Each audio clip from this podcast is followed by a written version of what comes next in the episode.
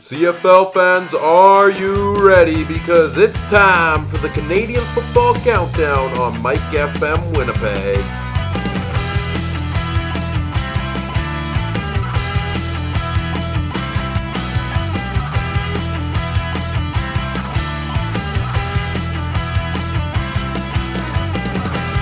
The Canadian Football Countdown starts now. Hello, one and all. We interrupt your Disney Plus binge watching to bring you the latest episode of the Canadian Football Countdown, a proud member of the Canadian Football Podcast Network. I am Ryan Koop alongside Michael Gerl. Put the Disney shows away for an hour. You can go back to them right after we're done here. But right now, we're here to talk some CFL football, and what a weekend it was as the playoffs kicked off for 2019. Well, I mean, what a day. I mean, I saw grown people my age literally trip over themselves watching Disney this morning, and they didn't even go to work. So what a concept. It's the wonderful world of Disney. How about the wonderful world of playoff football and the wonderful world of a Blue Bomber upset? Yes. Yeah, what a weekend it was. Well, we'll talk about the two games from this past weekend, and of course we have two more games coming up this week, this coming weekend as well. Uh, we'll tee up the division finals all within the next hour here.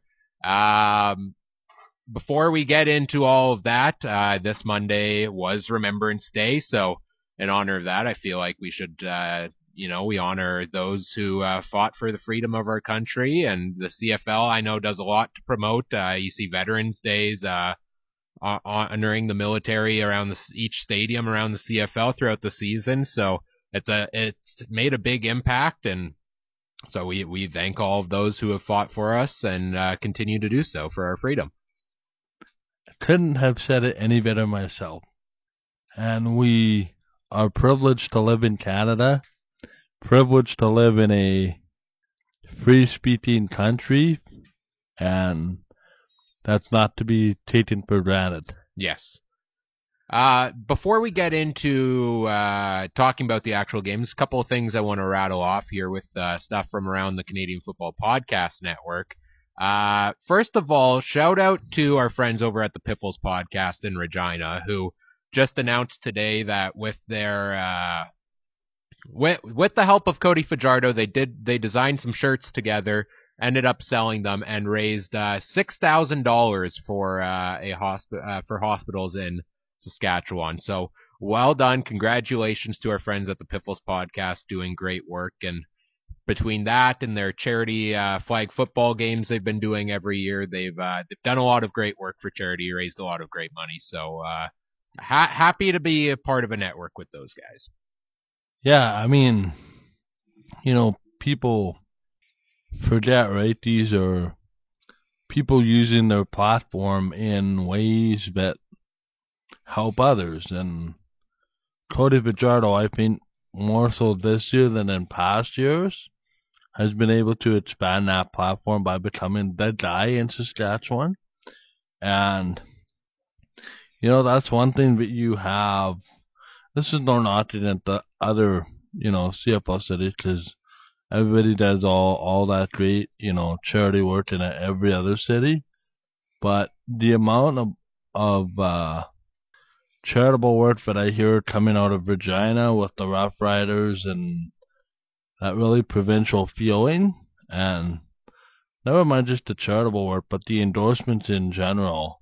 Um, sure does a lot to help the community and the football club as a whole. And no, it's not really a surprise that they are the most, um, one of the most well-known franchises across uh, not only the CFL, I would venture to guess football in general, right? I mean, everybody thinks about, oh, Saskatchewan, right, with the Heritage Classic, and oh, they have a deep rooted, deep roots in the community for football. Not to mention, you watch any live event of any kind, including non-sports related, anywhere in the world, and you'll see somebody in a Saskatchewan Roughriders jersey in the crowd. Where was that? What was I watching the other day? Uh, was a game in I couldn't remember it was San Jose or Arizona. Yeah, I've seen some in Arizona. And- Wasn't and there they- like a Wimbledon match somewhere? Like someone's like Yeah, it's there's green everywhere, and Yeah, if you're if I like you're a it. proud Riders fan, you're a proud Riders fan. You're gonna wear that jersey anywhere. So props to them. it's just to me very interesting where uh the riders have come from because before Hopson came in, uh that franchise I can remember growing up, you know, they they couldn't fill that stadium for for whatever it's worth and then all of a sudden they started doing some community initiative. Uh they started making money. They had the uh uh touchdown lottery that the Riders do, you know, to generate money for the program and let's not kid ourselves too. That new stadium goes a long way toward toward uh, marketing for the Saskatchewan Roughriders. So again, just to tie this back to what you originally said, it's players realizing they have a platform and utilizing it with. I don't want to say what we do and what you know the Piffles podcast and all these other network podcasts do is mainstream because it's not. It's most of these are fan podcasts, and to see players be willing to partner with non-mainstream media, I think also shows a lot about the players, and it also shows a lot about the team being open to non-traditional forms of media. Absolutely. Um, other things going on around the network. Grey Cup is not this weekend, but the weekend after. Next week is Grey Cup week. The Can I bring the Kleenex spots and shed tears? Why? Because that's a sad day as much as it's a happy day. Just because season's over? Yeah. But then all the fun off-season podcasts happen. Uh, I, I don't even want to get into that because I, I still think we got three riveting football games to come. Very well said. Uh, lots going on for Grey Cup week. Uh, Canadian Football Podcast Network has some fun things planned for the week. Uh, many of the hosts around the network will be in Calgary for the Grey Cup. We wish we could be there as well, but unfortunately, uh, we won't be as far as I'm aware. At least I'm not. I don't know about Mike. Uh, Ah, there's some talk there early in the week, so we'll have to see where it goes. yeah. Um, but lots of fun stuff going on uh, on around the network. Can't speak to all of it quite yet. Um, but uh, you do we do have the Two and Out Live podcast on Thursday of Grey Cup week. Uh, Travis and Ty will be doing a live show like they did last year. Uh, so looking forward to that. And uh, I believe I can say this because it's out there on Twitter already. Uh, 2019 edition of the uh, CF Pod Network trading cards uh, will be out and about during Grey Cup week as well. Uh, new set of trading cards this year from around the network. And on that note, we still have Mike and I still have a bunch of leftover cards from last year that we did not get rid of yet because, to be honest, I fell fell behind the eight ball on that one with uh, trying to do giveaways throughout the season. So we have two full sets of 2018 trading cards to give away still at this point. Uh, working on potentially getting a third full set, and uh, so stay tuned on Twitter at CFC on Mike FM this week uh, for a contest for that. Uh, I'll be tweeting that out in the next couple of days, and we'll be giving away a full set to uh, two lucky people out there. One thing I'd like to do, Ryan, and I know we haven't discussed this, so, but I think, um, I I think it's something we need to get into, and I haven't talked to you about this yet. But this scares me. I, I, I I think you'll be okay with where I'm about to go with this. If not, you can stop me halfway through my train of thought. Okay. Um, but I think we should let our podcast listeners, when we make our picks, make their own pitch in the form of polls. Uh, open the poll, say tomorrow, and then close it right before kickoff. Yeah, I can do that. And uh, just let interested to see where our listeners think who's gonna win these two football games this weekend. I can surely set that up for you. And then I'm going to try, although I'm working right after the Western final, but I'm gonna see if I can sneak on and do a little bit of live tweeting Sounds good. uh, during the Western final. Sounds good, Mike. So So follow Mike on Twitter as well at Mike Gerl, me on Twitter at Cooper Trooper 42 for all of our fun football fanatic fun. I said fun twice, but that's fine because it's fun. because it's fun. Yes. Anyways, let's talk about this past weekend's games because Man, I really wish we could have done this podcast on Sunday. I think I texted you on Monday even that I was sad that we had to wait till Wednesday because I Actually, was correction. You tested me on Sunday afternoon after that bomber game. And you're like, I wish we could, and I'm paraphrasing, just do a show right now. May have been Monday morning, but you've been wired to go. So what I'm going to do is I'm going to unlock the cage, and you can run wild about what you've been thinking for the last couple of days. Well, which game should we start with? Should we start with the one that went first? Should we start with Edmonton Hamil uh, Edmonton Montreal, sorry? Yeah, because I, I, I think to be honest with you, going in and glad to be proven wrong because that was a great football game. To be honest with you, I thought we'd have more to talk about the second game than the first game. But the first game was so good that I thought, oh, you know what, I'll just turn it on and have a look and see what the score is and and that kind of stuff. And all of a sudden, oh, 10 in a row, 12 in a row, 14 in a row. And I'm like, I can't turn this off. So I go downstairs, eat lunch, and then come back up in the same commercial sequence, my poor family, and see that he's 20 of 20. And I think the perfect place to start is Trevor Harris because I don't know if you and I undersold Edmonton. Was it on the air or personally? I mean, it may have been a, in a text to me on Sunday before the game where you were having second thoughts about Edmonton potentially winning the game. And, you know, we had that. Maybe it's time to put Trevor Harris in that upper echelon of quarterbacks just based on playoff performance. Yeah, let me start with uh, I, I told you so because I did mention this on the podcast last week that don't count Trevor Harris out in a playoff game. If you do that, he'll throw 500 yards and six touchdowns against you. It wasn't quite that. In fact, he only had one touchdown pass on the day. But yeah, But that's all we needed because finally we saw a game from Edmonton that I didn't think they had in them. And it was poor Montreal because all of a sudden it was like their magic ran out. And the cardiac kids with all those comebacks just, I don't know, just came short.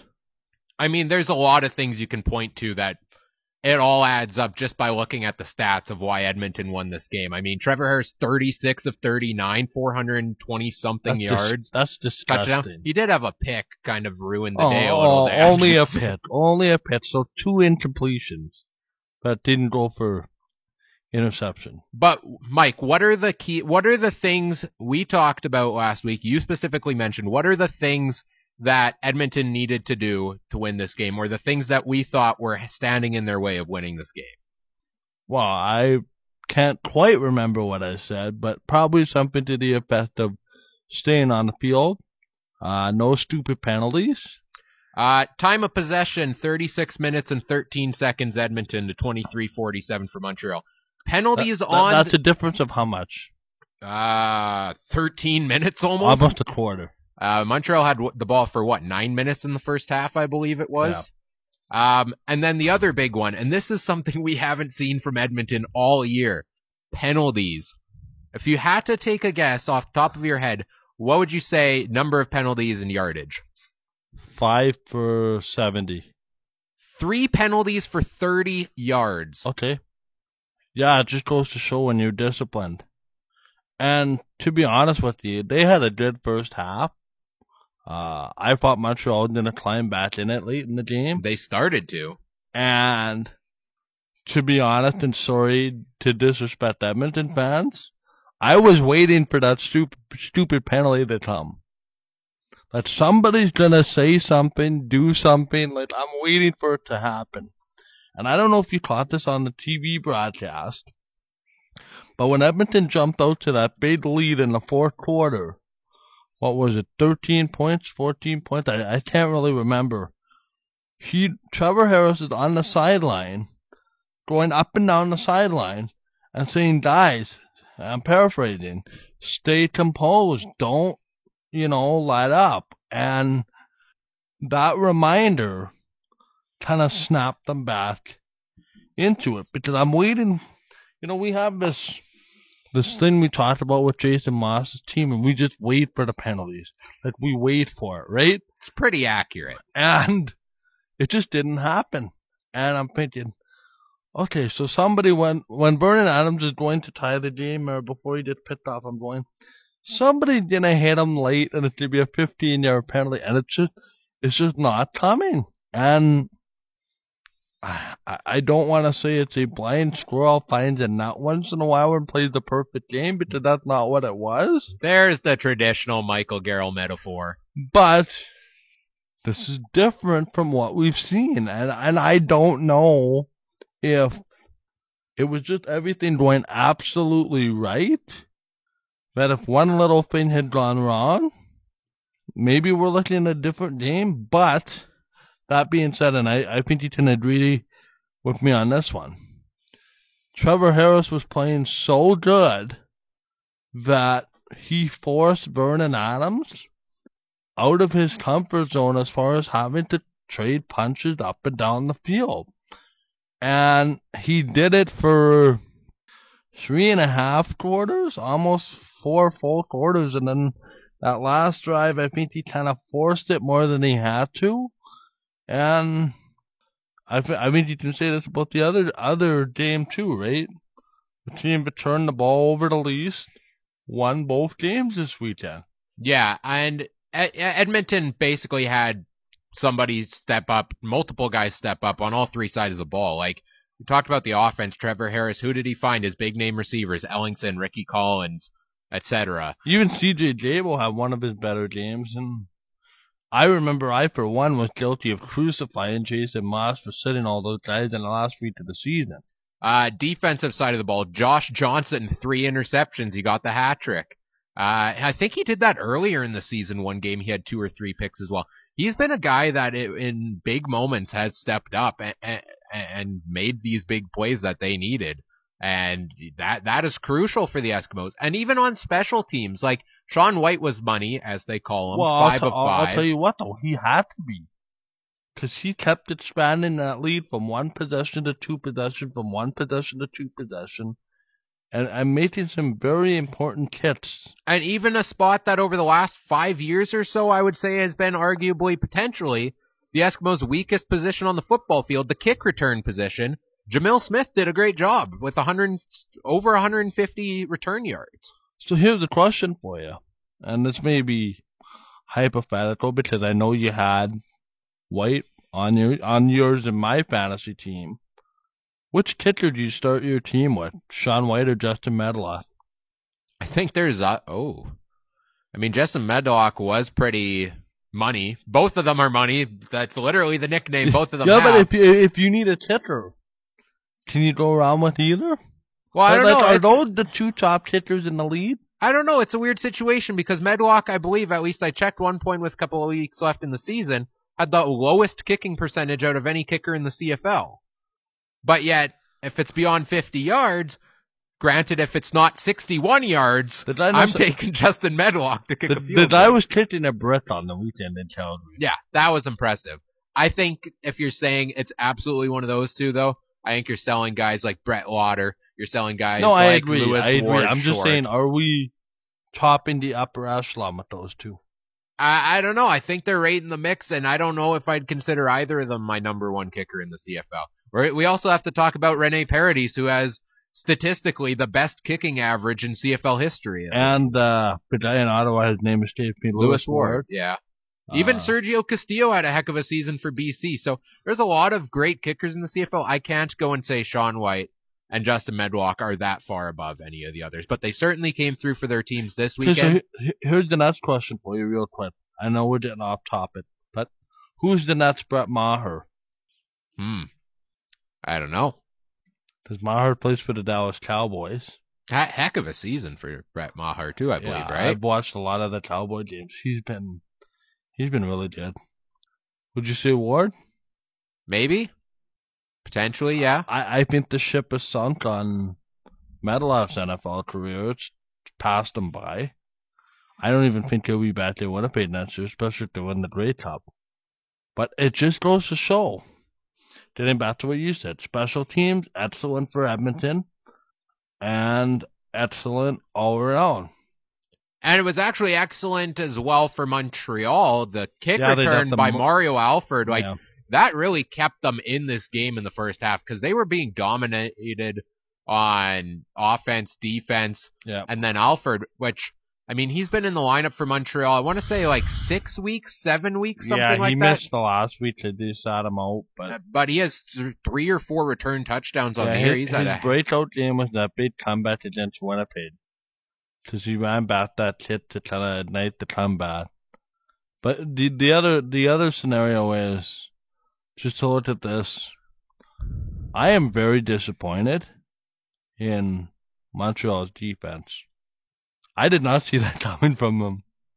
but I think we should have. Here, here's where I'm going to go with this because all season long we've been talking about how much we love the Montreal Alouettes, and I am guilty of this. I loved watching the Alouettes play this season. I loved everything about their story. Mm-hmm. I think we were mystified by that.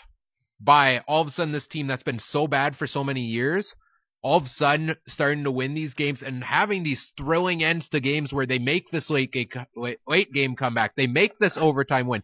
But here's the thing. If your team is constantly relying on these last second victories, is your team as good as maybe we've been mystified to believe all season long?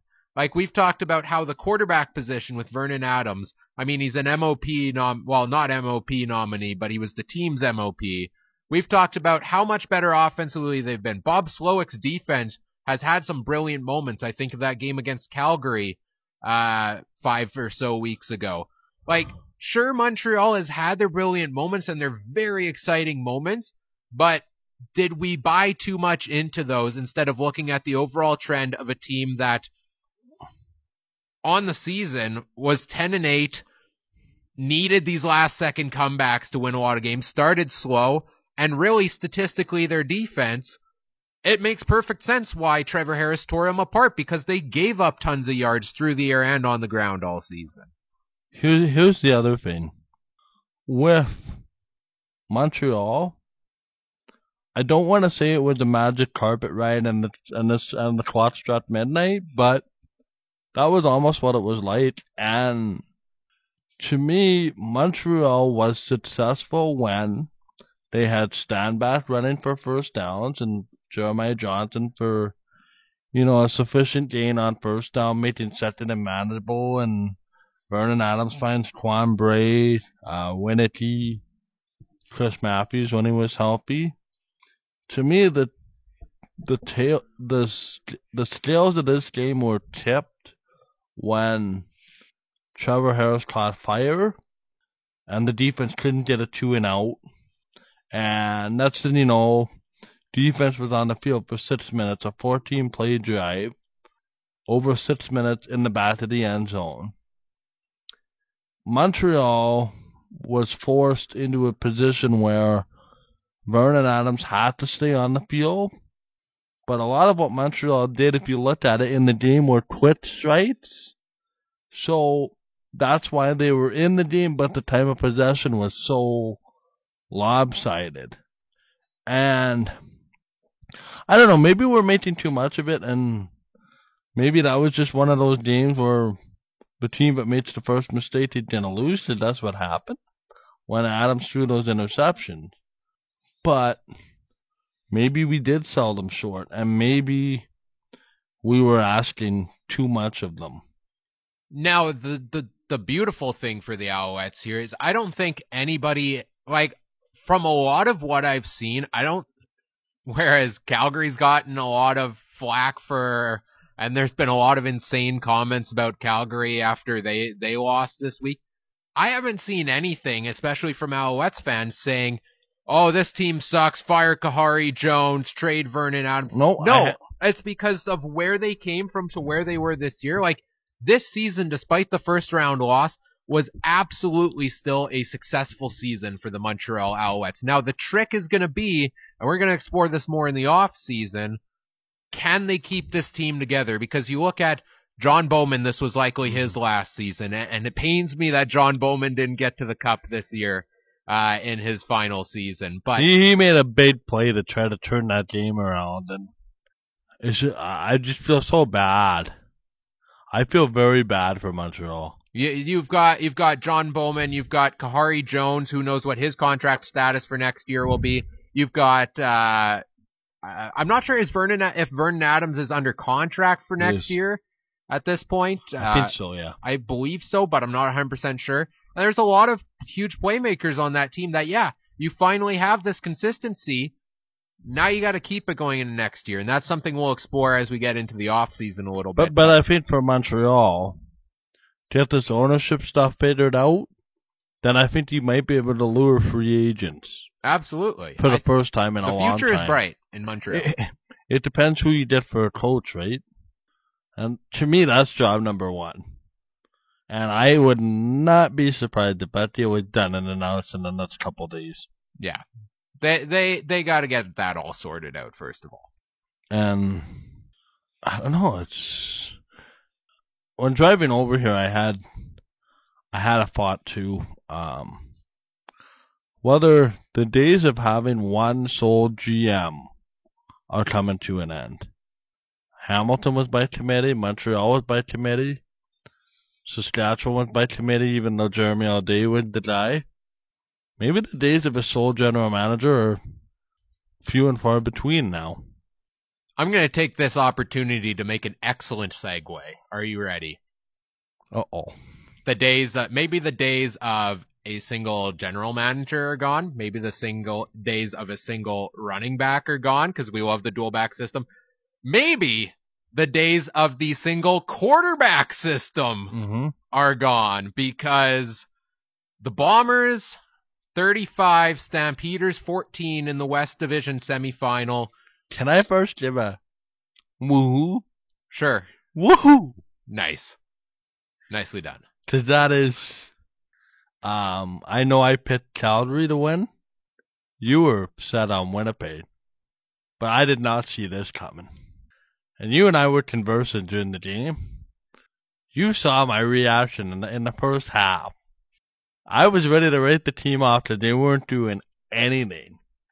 And then all of a sudden it's like, whoa, whoa, they're actually using Streveler. Whoa, they're keeping him in the game.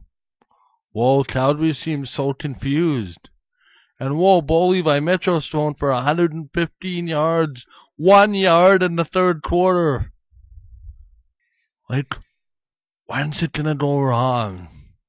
And it never did. It was like, I'm waiting, right? And to me, I don't want to single out one turning point, but I have to in this instant. And that was when it was 7 nothing Calgary.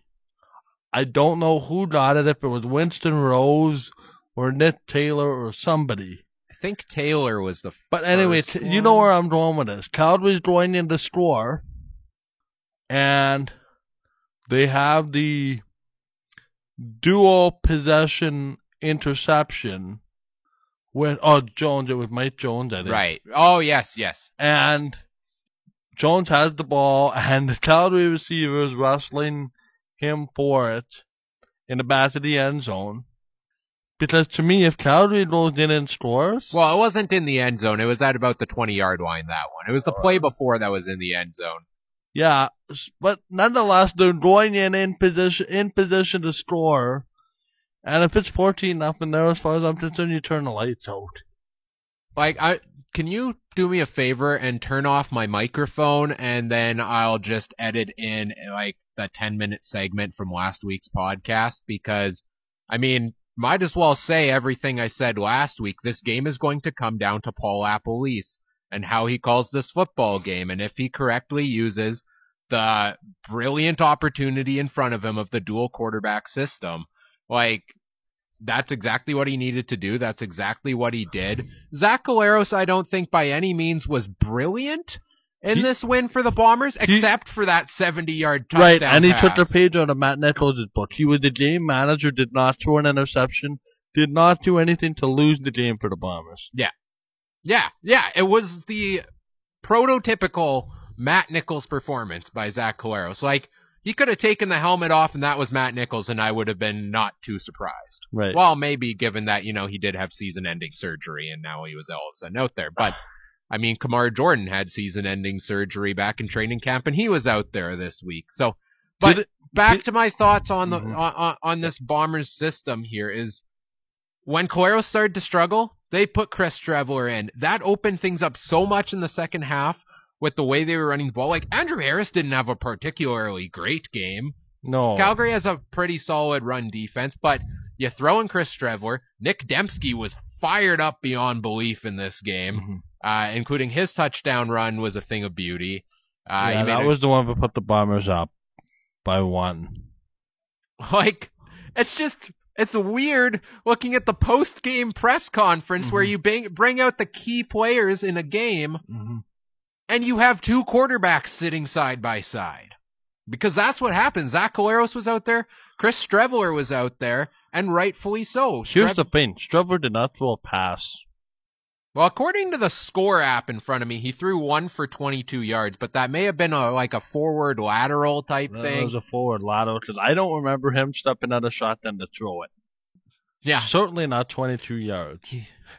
He, was he was in there for 23 plays. He had ran 18 of them, or he ran for like 13 carries. 13 of them and handed off to Demski and Harris.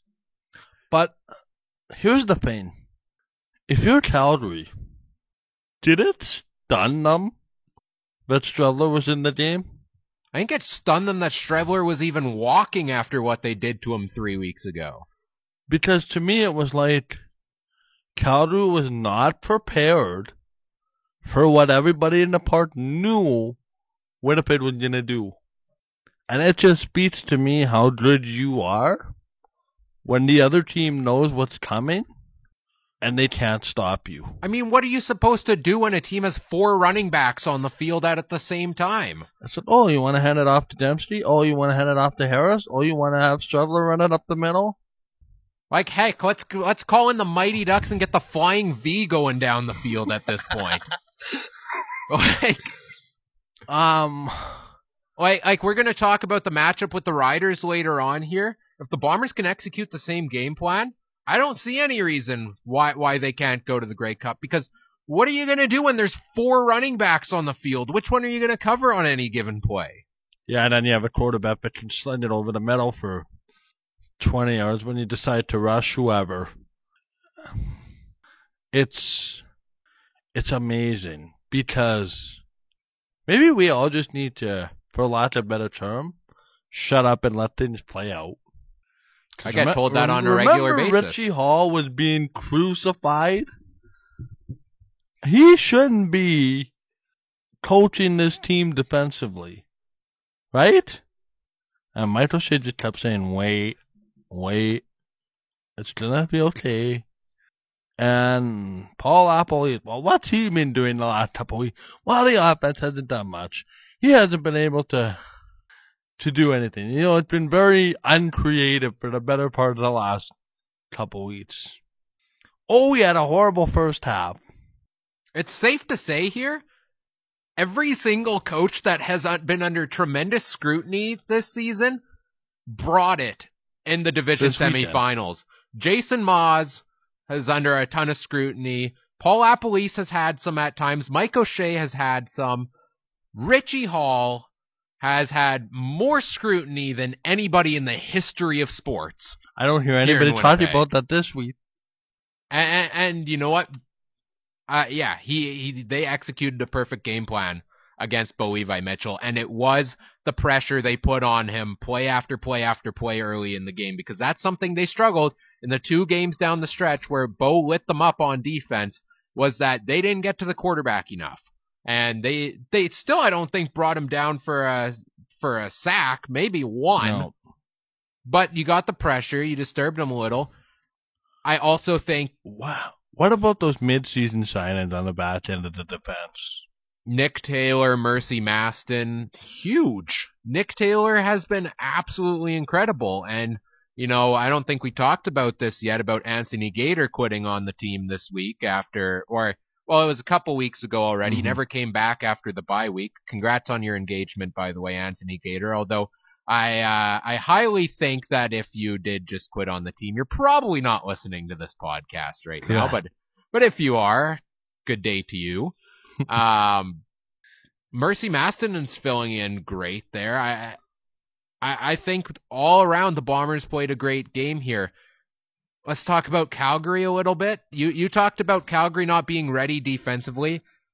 I have to wonder if the offensive injuries that Calgary has found some way to overcome every single season over the last couple of years, where basically half their receivers are out and their next thousand yard receiver comes in.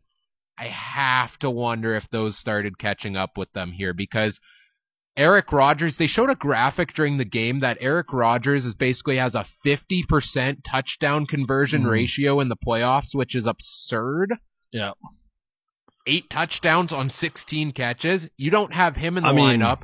They do get Kamar Jorden in there, which is, by the way, an incredible feat in itself. I mean, he four he had his entire knee reconstructed after last season.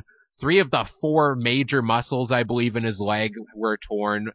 For him to all of a sudden, after missing the entire season playing this game, was incredible in itself. But It I think- showed. it showed Uh, that he yes. hadn't played all year. yeah, and, and I think it showed that they were missing some of their guys, like Eric Rogers, like Markeith Ambles, like Juwan Brescacin.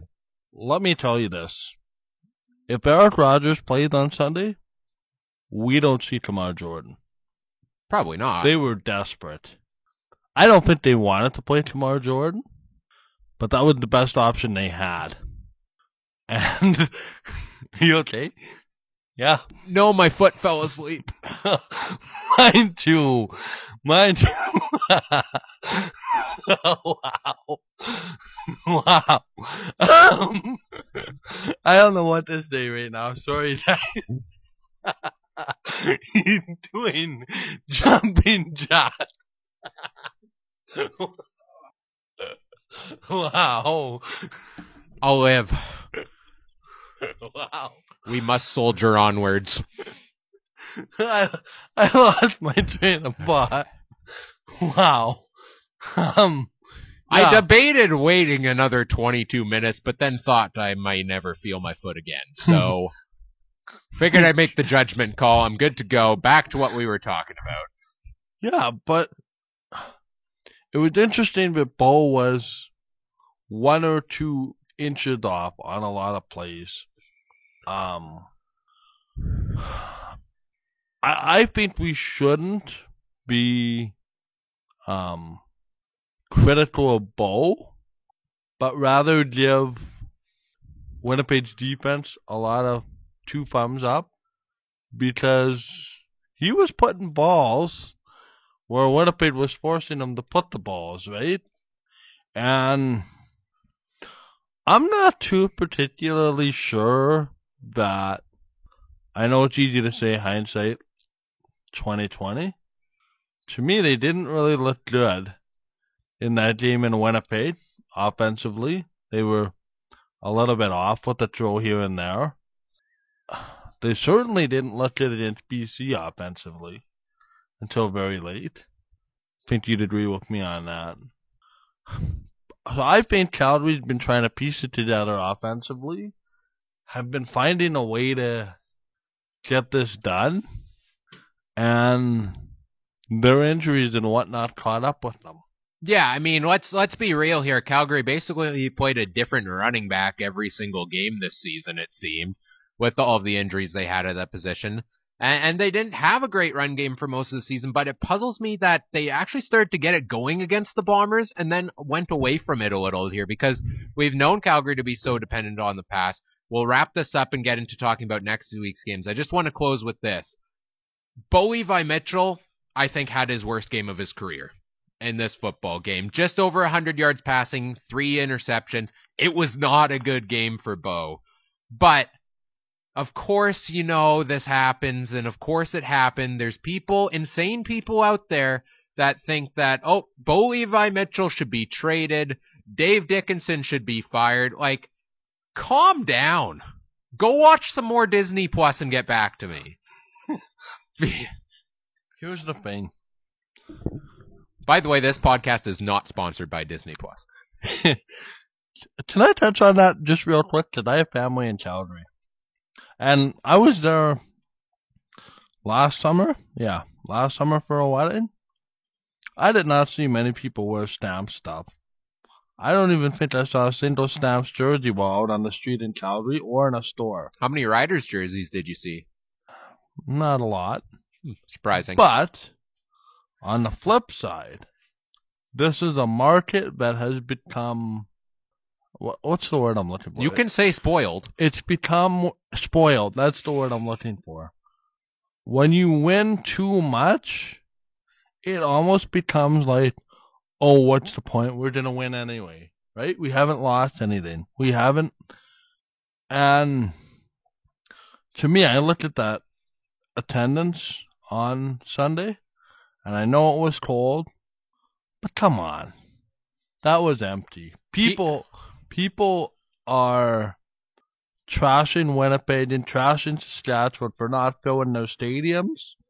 We have a much bigger problem, and I mm. think in Calgary, it's they've become way too spoiled on winning, and winning and winning and winning, and now it's almost like they've had a a culture shock that hey, you know what? We're not hosting a West Final.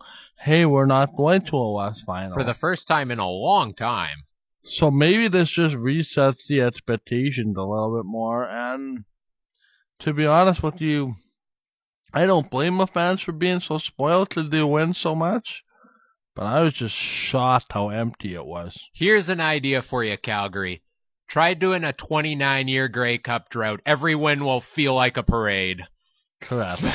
Um, and actually, it's funny you speak on that because I have a point on the Western Final that I want to get your opinion on, but I think we'll start out east. So, congratulations to the Bombers. Congratulations to the Eskimos. What are Calgary fans going to do in the Grey Cup if it's Saskatchewan and Edmonton? I just have that thought in the back of my head going, Calgary's two biggest rivals playing in their backyard in the biggest game of the season. And a bunch of fans going and screaming, no, for a minute straight into the microphones. I don't even know if I want to watch that game. Might as well go get the Disney Plus subscription early. Yeah, I, I think you'd have some people that would really enjoy a Disney marathon Ooh. over watching Yeah. football. We won't do a Grey We- Cup recap. We'll just recap our top 10 favorite Disney movies. That's what we should do. No, we really shouldn't. In the off season, top 10 football movies. Yes, that's that's on the docket. We We discussed already that last week. this. Yeah. Uh, before we get into talking about the uh, division finals, uh, I should talk about the CFPN Fantasy Challenge playoffs. We have a tie? I literally skated by by the closest margin possible in the quarterfinals. Tied Sheldon from Horseman Radio 36.9 points each in what was a disastrous week.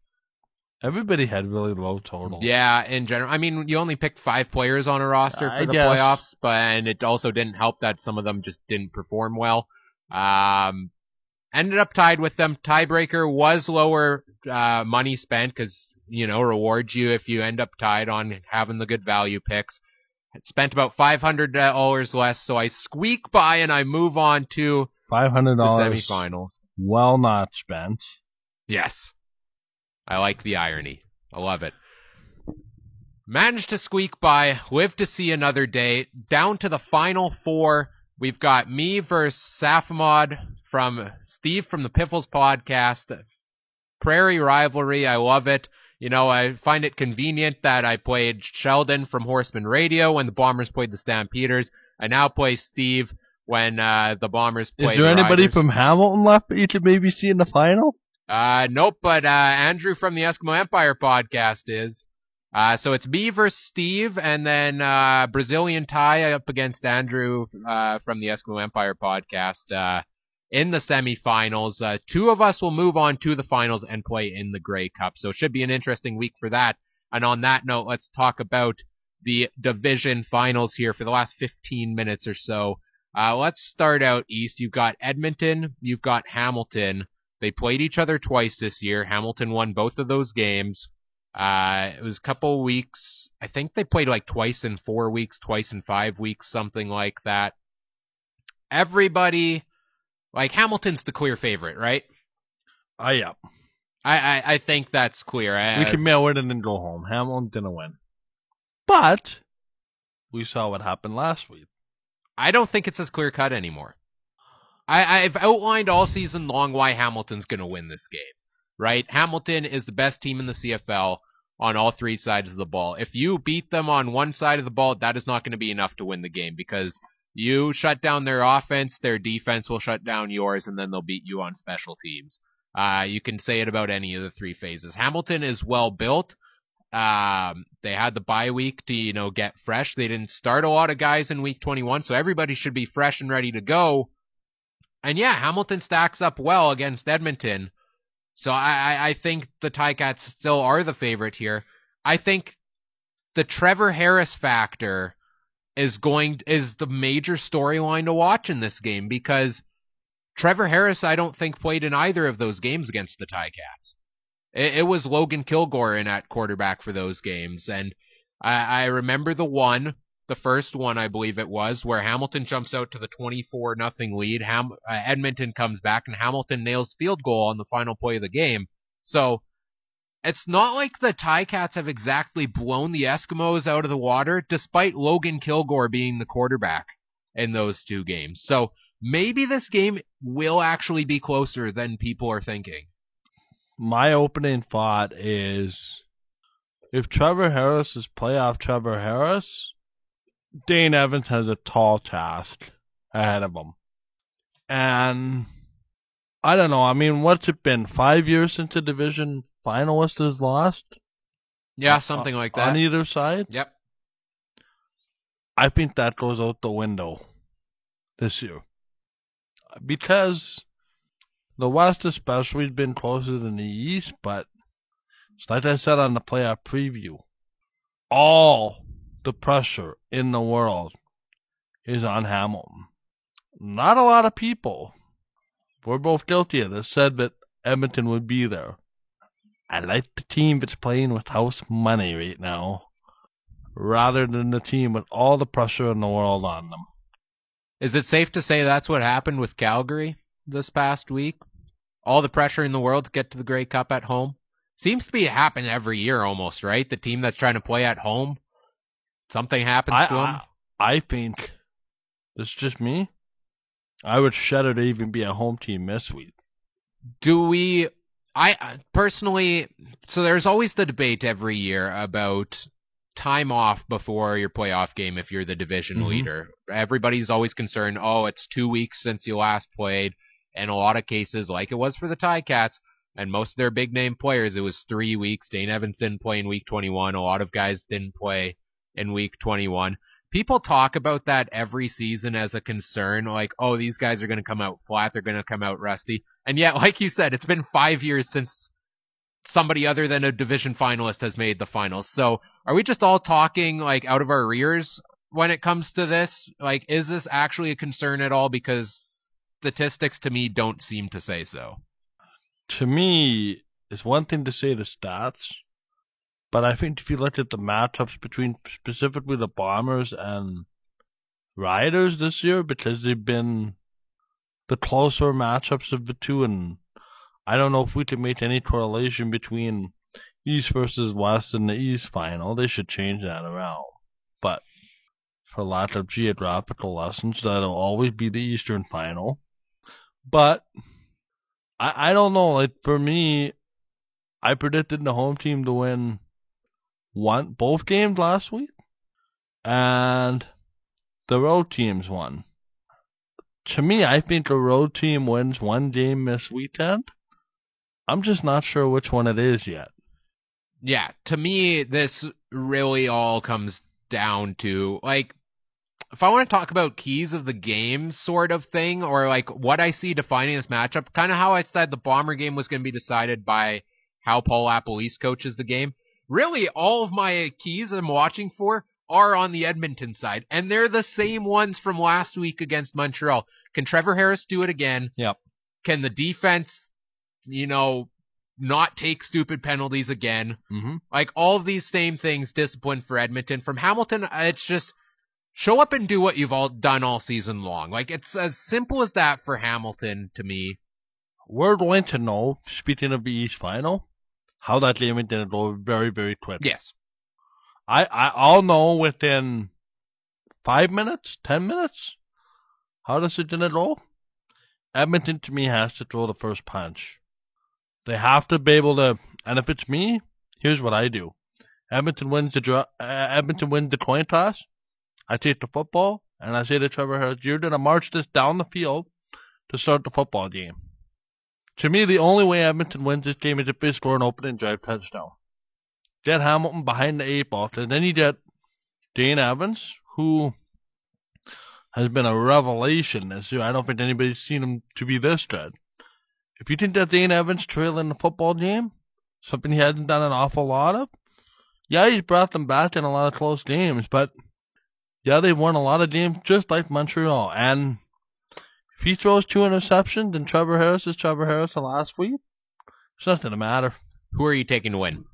I'm taking Hamilton, but this is sure going to be close. And I, I'm fully expecting uh, Trevor Harris to come out and punch him in the throat right, right off the start. I, I want to take Edmonton, uh, just based on the Trevor Harris playoff factor, but uh, I can't go back on what I've been saying all season long that it's the Ticats year. So I, I'm I'm sticking with Hamilton. I'm going with the Ticats. I, I think they'll they'll shut him down.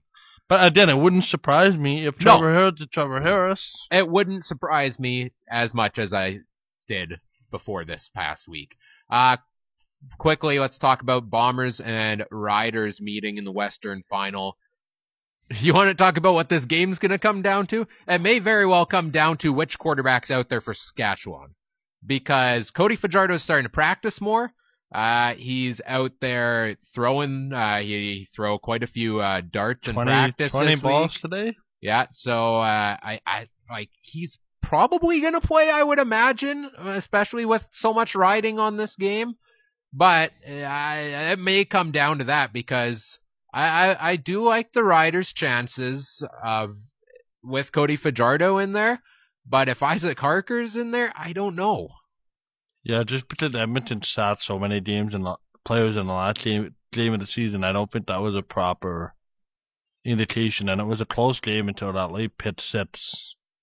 I I would agree with you, and I, and I think this game I'm gonna go the other way. Uh, full disclosure, I'm gonna announce my pick right now because I would be giving it away when I say this. I picked the Riders to beat the Bombers because what I worry about with Winnipeg is you've had your nemesis for years. You beat them. They won their Grey Cup. Everybody said Winnipeg has to go through Calgary to win. They did that. Now my question is, can they get back to that level of, okay, we just beat Calgary. Can we get back to that high level? Can we get back to that high level to make sh- it seem like last week was not a fluke? And trust me, I, I think the Bombers can get there, but I just, something to me says, and maybe it's just reverse mentality for me because I went against them last week and they surprised me. This is a coin flip. When it comes down to it, I love the home team, and it wouldn't shock me if it's another walk off. I will say, even with Cody Fajardo in there, I just checked the stats and confirmed this. It's not like the Riders' offense has lit up the Bombers this year. Point totals in their three games 21, 19, and 10 is what the Riders Yeah. put up. Like, Richie Hall's defense has shut him down, but it's going to come down to which Richie Hall defense we see. Are we going to see the one that gives up big play after big play? Or are we going to see the one that gave Bo Levi Mitchell his worst game of his career this past Two players weekend? to watch for me from a Winnipeg side of it. Willie Jefferson's been a little quiet the last couple of weeks, and that to me, if I'm a Rider fan, would scare me a little bit because I think Willie's ready to break loose, and it's not a it's not to take a rocket scientist to figure this one out. Zach Collaros back in Regina. I don't know how a human can't be amped up regardless of what he says, right? Yeah, yeah, and that's that's definitely an intriguing storyline coming into this game. To me, like I, I I'll call myself out on this. I texted you after Calgary secured the home playoff game, and we Mhm. mentioned it on the show last week. 0.0% chance the Bombers are going to go into Calgary and win, and then go into Saskatchewan and Well, I'll win. tell you what, it's 50-50 right now. to me, I'm going back to what I said earlier in the game or earlier in the podcast about if Paul LaPolice can coach the same game he does again. Like Chris Streveler gave the Riders some fits with his running during the regular season during those games. So if they can do the same thing, again, if you have four running back, three, four running backs out there, like you don't even need to pass the ball. Here's an interesting scenario for me. Does Brady Oliveira play this week? No. He's practicing. So might the Bombers have a fifth option? I mean, you're going to play three running backs then? Because you still have Johnny Augustine on the roster. Bring them all out? I don't even know who the fourth option I'm talking about is. I, I keep saying four, but it's Streveler, it's Harris, and it's Demski. Augustine and potentially Oliveira. Yeah. Anyways, we are running out of time here. We're getting too fancy. You're taking the Riders. I'm taking the Bombers. And, and maybe it's my fear of the Cody Fajardo injury and based on how I saw the Bombers play this past week. If they can replicate that, they will win this game. If they can't, it's going to be an awfully close game. But I'm taking the Bombers to win. Yeah, the only uh, part of me wants to take the Bombers so badly just because they're two close games in Regina, but I just I can't do no, it. No, keep doing what you did last week. It worked. Kate, Kate Riders, All right, that does don't it. talk me out of it. that does it for this episode of the podcast. We'll be back next week to tee up the Grey Cup. Can't believe it's here next weekend already. Uh, we are a proud member of the Canadian Football Podcast Network. Check out cfpodnetwork.ca and at cfpodnetwork on Twitter for all of that. Follow us on Twitter at CFC on Mike FM and stay tuned for our CF Pod Network trading card contest uh, that will be launching on there shortly. And uh, tune in again and make next your week. picks too. Yes, and make your picks as well. Uh, like, subscribe, review on all the podcast platforms. Uh, thank you for listening. We'll be back again next week and enjoy the division finals. Bye. Bye.